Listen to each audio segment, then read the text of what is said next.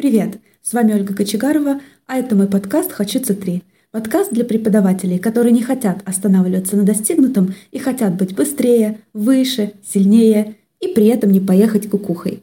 А сейчас будет джингл.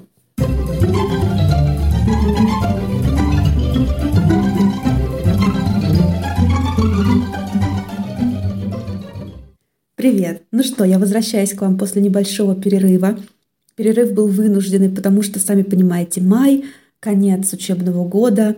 Это обычно то время, когда планы учителей на их э, баланс работы и отдых накрывается медным тазом.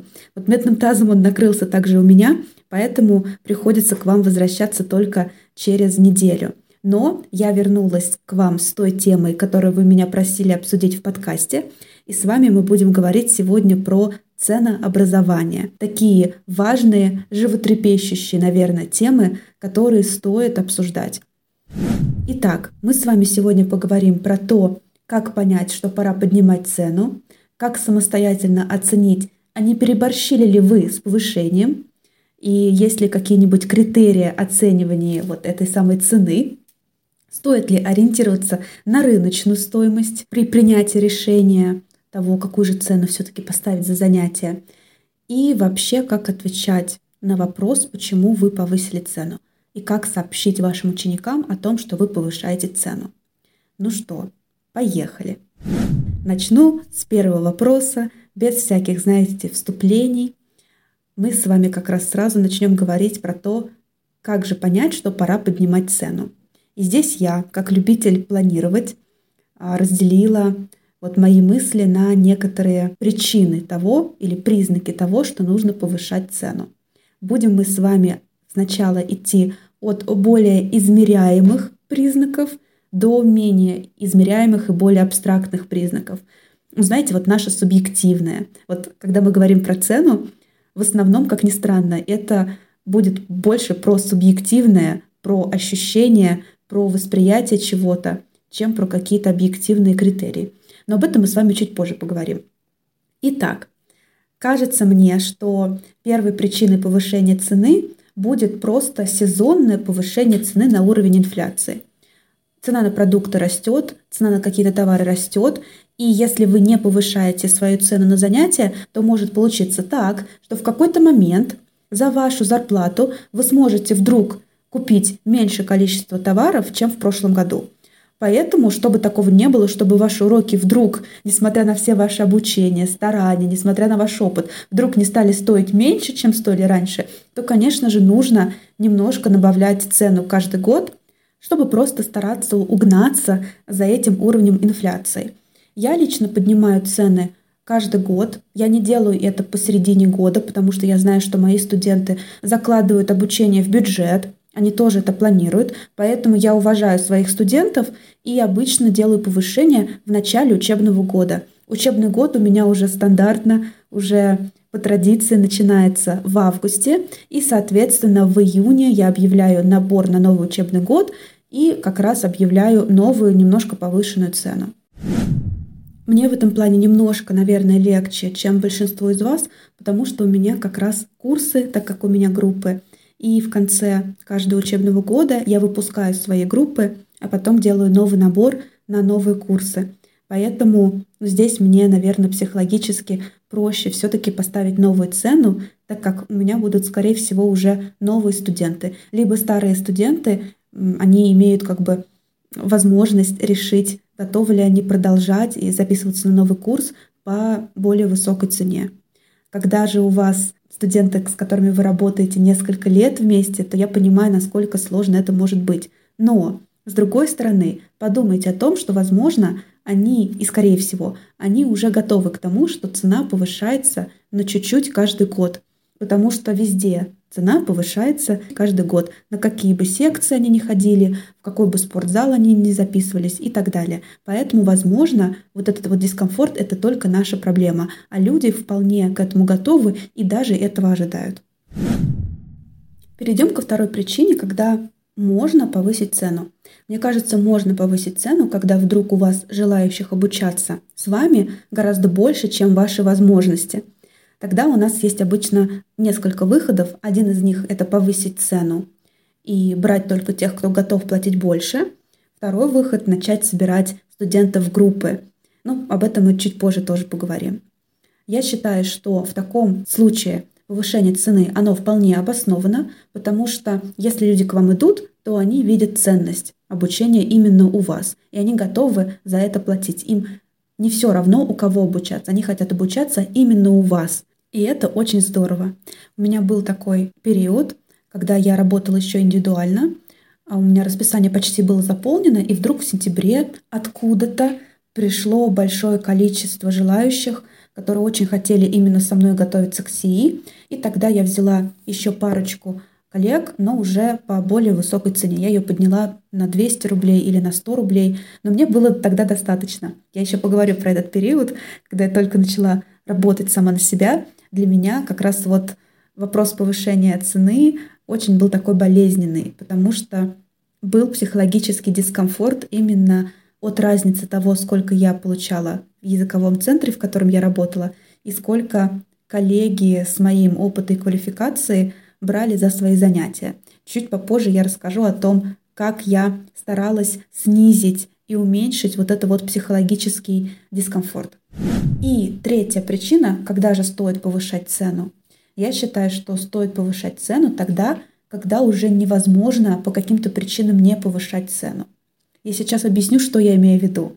Вот иногда бывает какое-то раздражение от уроков. Если вы чувствуете, что вы не хотите идти на уроки, особенности, в особенности потому, что вам кажется, что вы больше даете, чем получаете, если вам кажется, что студенты какие-то неблагодарные, они редко говорят вам спасибо, они не дарят вам подарки на какие-то праздники, да, а могли бы хотя бы поздравить или сказать слова благодарности. В общем, если вдруг вы чувствуете, что нарушен баланс отдавать и брать, то тогда стоит повысить цену, потому что на подсознательном уровне вы понимаете, что вы даете больше, чем вам за это платят. И вот это выливается как раз в желание да, услышать слова благодарности почаще, в желание получить какой-то подарок от студента, такой, может, какую-нибудь безделушечку, да, или получить поздравление от студента. И это же выливается в нежелание идти на занятия, в раздражение от занятия,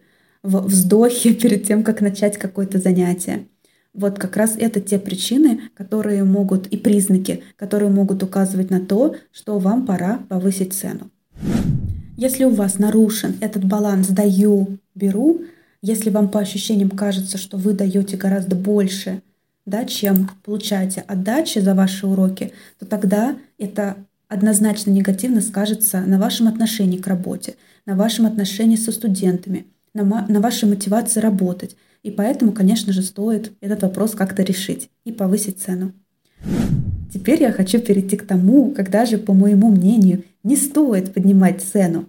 А есть такие, кстати, ситуации, когда внешние какие-то факторы как бы а, заставляют нас задуматься о том, что ах, сейчас я как подниму цену. И вот тогда как раз не надо поднимать цену. Давайте тоже про это поговорим. Я считаю, что поднимать цену не стоит. По крайней мере, нужно подумать хорошенько в ситуациях, когда вы вдруг увидели, что какой-то эксперт которого вы объективно или субъективно считаете хуже вас, менее экспертным, менее там, профессиональным и так далее. Этот эксперт вдруг за занятие берет в 2, в 3, в 4, в 10 раз больше, чем вы. И вы видите эту цену где-то в объявлении, испытываете шок-контент и решаетесь, что да, я теперь тоже возьму столько же за свои уроки, потому что я этого достойна или достоин, а почему ему можно, а мне нельзя. Вот это как раз путь в никуда. Потому что если вы вдруг повышаете свою цену в два, в три раза или еще больше, то это, знаете, не очень просто психологически вообще-то сделать. Это весьма сложно. И потом это может привести к ощущению вины и опять же к ухудшению взаимоотношений с вашими студентами. Потому что вы себя можете чувствовать некомфортно, вы можете вдруг после того, как вы подняли цену, а, чувствовать, что это не ваша цена, что вы как будто ее не заслуживаете. Начнется обесценивание ваше неосознанное ваших же трудов, может развиться синдром самозванца, который будет опять же отравлять вашу работу. Ну и вообще, что там только и может не развиться. Опять же повторюсь, что я в данном случае говорю про повышение цены в несколько раз. Там, в 10 раз, в 3 раза, в 5 раз. Потому что это все-таки должно идти постепенно. Я расскажу свою историю того, как я поднимала цену и как я вообще меняла свое отношение к цене. Когда я уволилась из языкового центра, в котором я работала, я поняла, что мне нужно ставить цену за свои занятия определенно. И сделать это было непросто, так как у меня была большая разница в том, сколько я получаю, и в том, сколько коллеги берут за эти занятия вообще, ну, в целом по рынку. Потому что это не секрет, что когда вы работаете в языковом центре или где-то еще, да, то вы, естественно, естественно, не получаете всю сумму, которую платит студент. В моем случае я получала 300 рублей за час и видела, что коллеги с более-менее близкой квалификацией, которые есть у меня, берут уже тысячу и больше за час. Но вот эту условную тысячу я поставить могла, потому что для меня это была огромная как бы разница между тем, что я привыкла получать за свой труд. Хотя я знала, что я делаю достаточно, что я заслуживаю а, более серьезной высокой оплаты. Но вот так вот просто взять и назначить какую-то цену там полторы тысячи за час я не могла. И поэтому я стала рассуждать так. Вначале я вспомнила, а сколько же вообще мои студенты платили в центре. И я поняла, что они платили в несколько раз больше, чем получала я. То есть они платили где-то 600 или 700 рублей за занятие. И тогда я решила, что на самом-то деле мои занятия стоили 600-700 рублей, в зависимости да, от, специфики, от специфики занятий. А вот я получала 300, но стоили они 600-700. И уже к этим 600-700 я прибавила немножко надбавку и стала брать вначале 800-850 рублей за свой час. И вот так мне было комфортнее. Все равно, конечно, было иногда неожиданно видеть сумму, которую мне присылали за занятия, но это было гораздо более комфортно, чем если бы я вдруг стала брать полторы тысячи за занятия. Да и сейчас я скажу вам, что полторы тысячи за занятия я не беру, потому что я стала работать с группами, и это, возможно, был тоже один из выходов того, как же мне комфортно получать хорошую, серьезную, я бы сказала, да, достаточно такую хорошую зарплату, но не испытывать чувство вины за то, что люди мне слишком много платят. И поэтому я перешла на группы. Теперь в отдельности они мне платят, на мой взгляд, не, ну, не так много, как могли бы индивидуально, зато я получаю хорошую, достойную зарплату. Подведем с вами небольшой итог того, что уже разобрали. Что происходит, когда вдруг преподаватель ставит цену либо сильно выше, чем он психологически готов видеть, или сильно ниже, чем он психологически готов. Это все, на мой взгляд, сказывается на отношениях со студентами и, естественно, сказывается на нашей работе. Возникает либо раздражительность, либо чувство вины, может возникнуть чувство того, что вы не додаете, и это тоже будет разрушать потихонечку ваши отношения со студентами.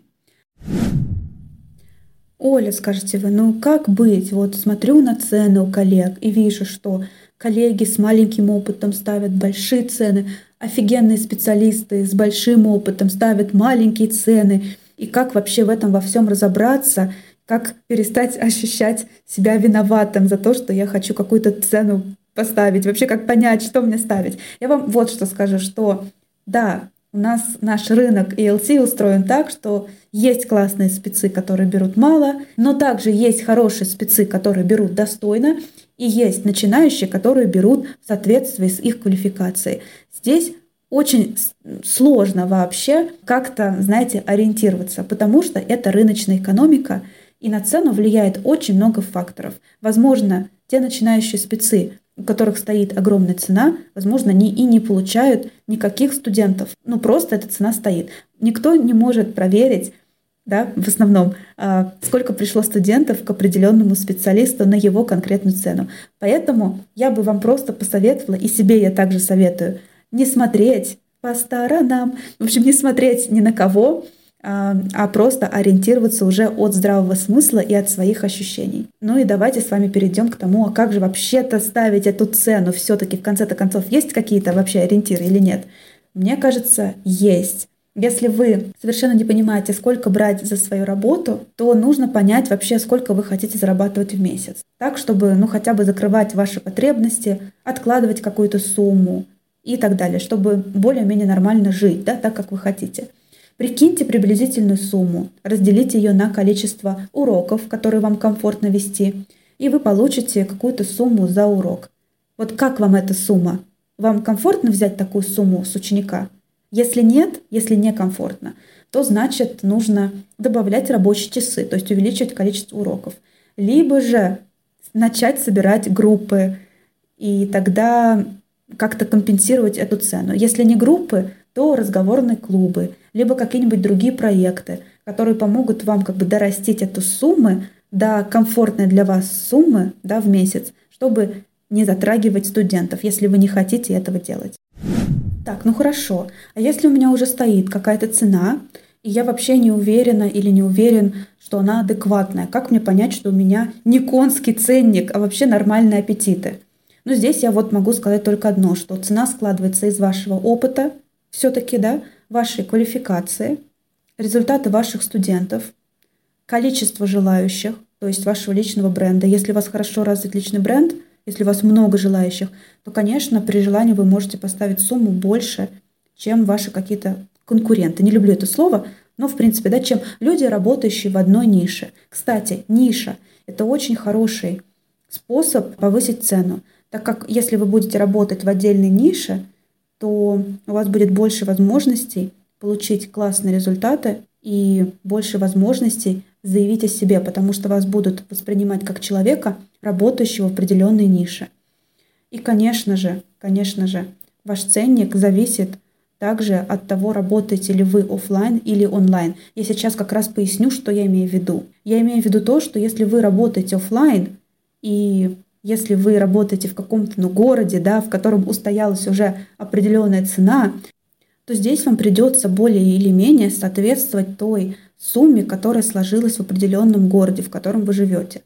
Конечно, вы можете как раз с помощью вашей ниши немножко отстроиться от ваших конкурентов. Ну, например, обычные центры да, готовят ко всему подряд, просто делают домашку, а вот вы готовите к ЕГЭ или к ОГЭ. И вот у вас есть свой кабинет, да, и вас все знают как преподавателя, который готовит к ОГЭ и ЕГЭ. Ценность вашего курса, да, вашей работы – немножко выше или, немножко выше, чем просто делать домашку со школьниками, да, естественно, тогда у вас есть причина, да, повысить цену на ваши занятия. И к вам будут идти, и вас будут знать как центр подготовки к ЕГЭ и ОГЭ в городе каком-то там, таком-то, таком-то. Вот это то, что стоит, наверное, брать во внимание, если вы работаете офлайн. Либо опять же, ваш личный бренд вас знают как первоклассного преподавателя, который быстро дает результаты. Естественно, тогда, опять же, вы можете поднять цену. Вернемся к конской цене. У меня такой вопрос как раз задали в комментариях. Ну, не такой, я его немножко перефразировала. Опять же, если вдруг вы думаете, сомневаетесь о том, что ваша цена слишком может быть большая, то тогда, наверное, стоит посмотреть по сторонам. Посмотрите, Сколько берут за занятия коллеги с квалификацией, которые похожи на вашу. Сейчас, во времена соцсетей, это сделать вообще не проблема.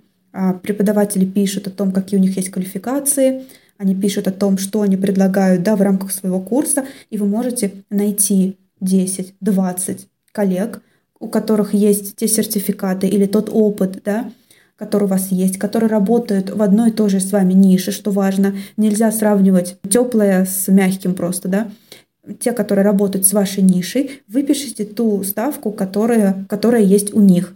И дальше подумайте и соотнесите ту ставку, которая есть у вас, чтобы убедиться, скорее всего, что у вас все с ценой нормально. Либо подумать, а что же вы можете еще предложить дополнительно, чтобы ваша ставка соответствовала той цене, да, которую вы поставили за ваше занятие.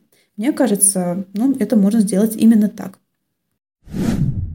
Если с ценой мы с вами определились, то дальше возникает вопрос, а как же отвечать на вопросы, почему вы повысили цену. И вот здесь я хочу сказать, что такие вопросы на самом деле очень нечасто задают ваши студенты. Потому что если вы с ними уже занимаетесь, они знают, что вы классный специалист, что вы развиваетесь, И, возможно, даже и не будут задавать такие вопросы. А, возможно, скажут, что давно вообще-то было пора. Почему же у тебя была такая цена низкая, дорогой мой учитель? А, знаете, мне кажется, что я уверена, что нашим студентам иногда тоже неудобно некоторым платить ту цену, которую мы ставим, потому что им кажется, что она слишком низкая. Допустим, я по себе могу сказать, что я бы не пошла к преподавателю, который берет меньше, чем мне кажется, он должен брать, потому что тогда я себя буду чувствовать некомфортно, будто бы я не доплачиваю человеку, а я не люблю себя чувствовать некомфортно, когда это касается денег. Поэтому, ну, скорее всего, объяснять, почему повысилась цена, не нужно. Но если вдруг вас спрашивают, то вы можете честно дать причину, которую мы с вами обсудили в начале нашего подкаста. Например, э, сейчас растет цена на все, это просто повышение на уровень инфляции – или я много вложила в свое обучение, я даю классные результаты, можно прям привести, если вы хотите, да, в пример результаты, которые вы даете. Вот именно поэтому я повысила цену. Ну или другие причины, которые у вас есть в вашем арсенале причин. Поэтому не бойтесь говорить о том, почему цена повысилась, и будьте готовы к тому, что кто-то не будет с вами заниматься из-за того, что цена стала выше. Это совершенно нормально как и нормально то, что на их место обязательно придут другие люди, которые будут еще с большим энтузиазмом с вами работать, потому что они наконец-то увидят цену, которую они готовы платить за определенные занятия. У меня был случай, и не один, когда ко мне не хотела идти коллега и не пошла коллега, потому что, по ее мнению, мои уроки стоили дешево. И она не готова была платить вот такую цену потому что ей казалось, что если такая цена за занятие, то и качество занятий плохое. Вот это тоже оборотная сторона медали, про которую мы очень часто забываем, потому что мы фокусируемся на том, что ой, вдруг нам скажут, что у нас высокая цена. Каждый имеет право а, оценивать да, нашу цену так или иначе. Главное, чтобы у нас все-таки было какое-то определенное положительное отношение к тому, сколько мы берем за наше занятие. Многолетний опыт работы с разными людьми помог мне вывести три главных принципа, когда дело касается оплаты. Первый принцип – никогда не додумывать за клиента о том, сможет ли он позволить себе мое обучение или нет. Это знает только клиент.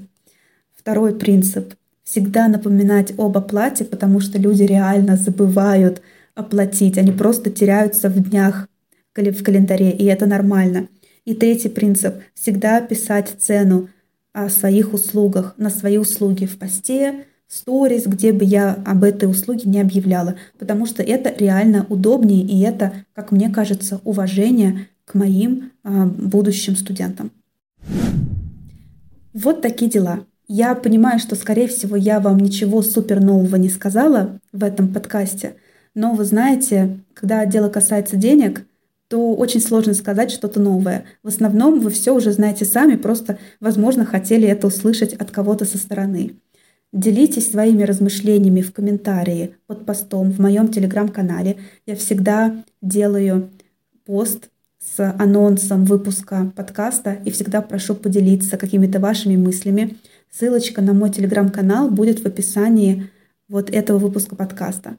Ставьте звездочки в Apple подкастах, ставьте сердечки в Яндекс Музыке.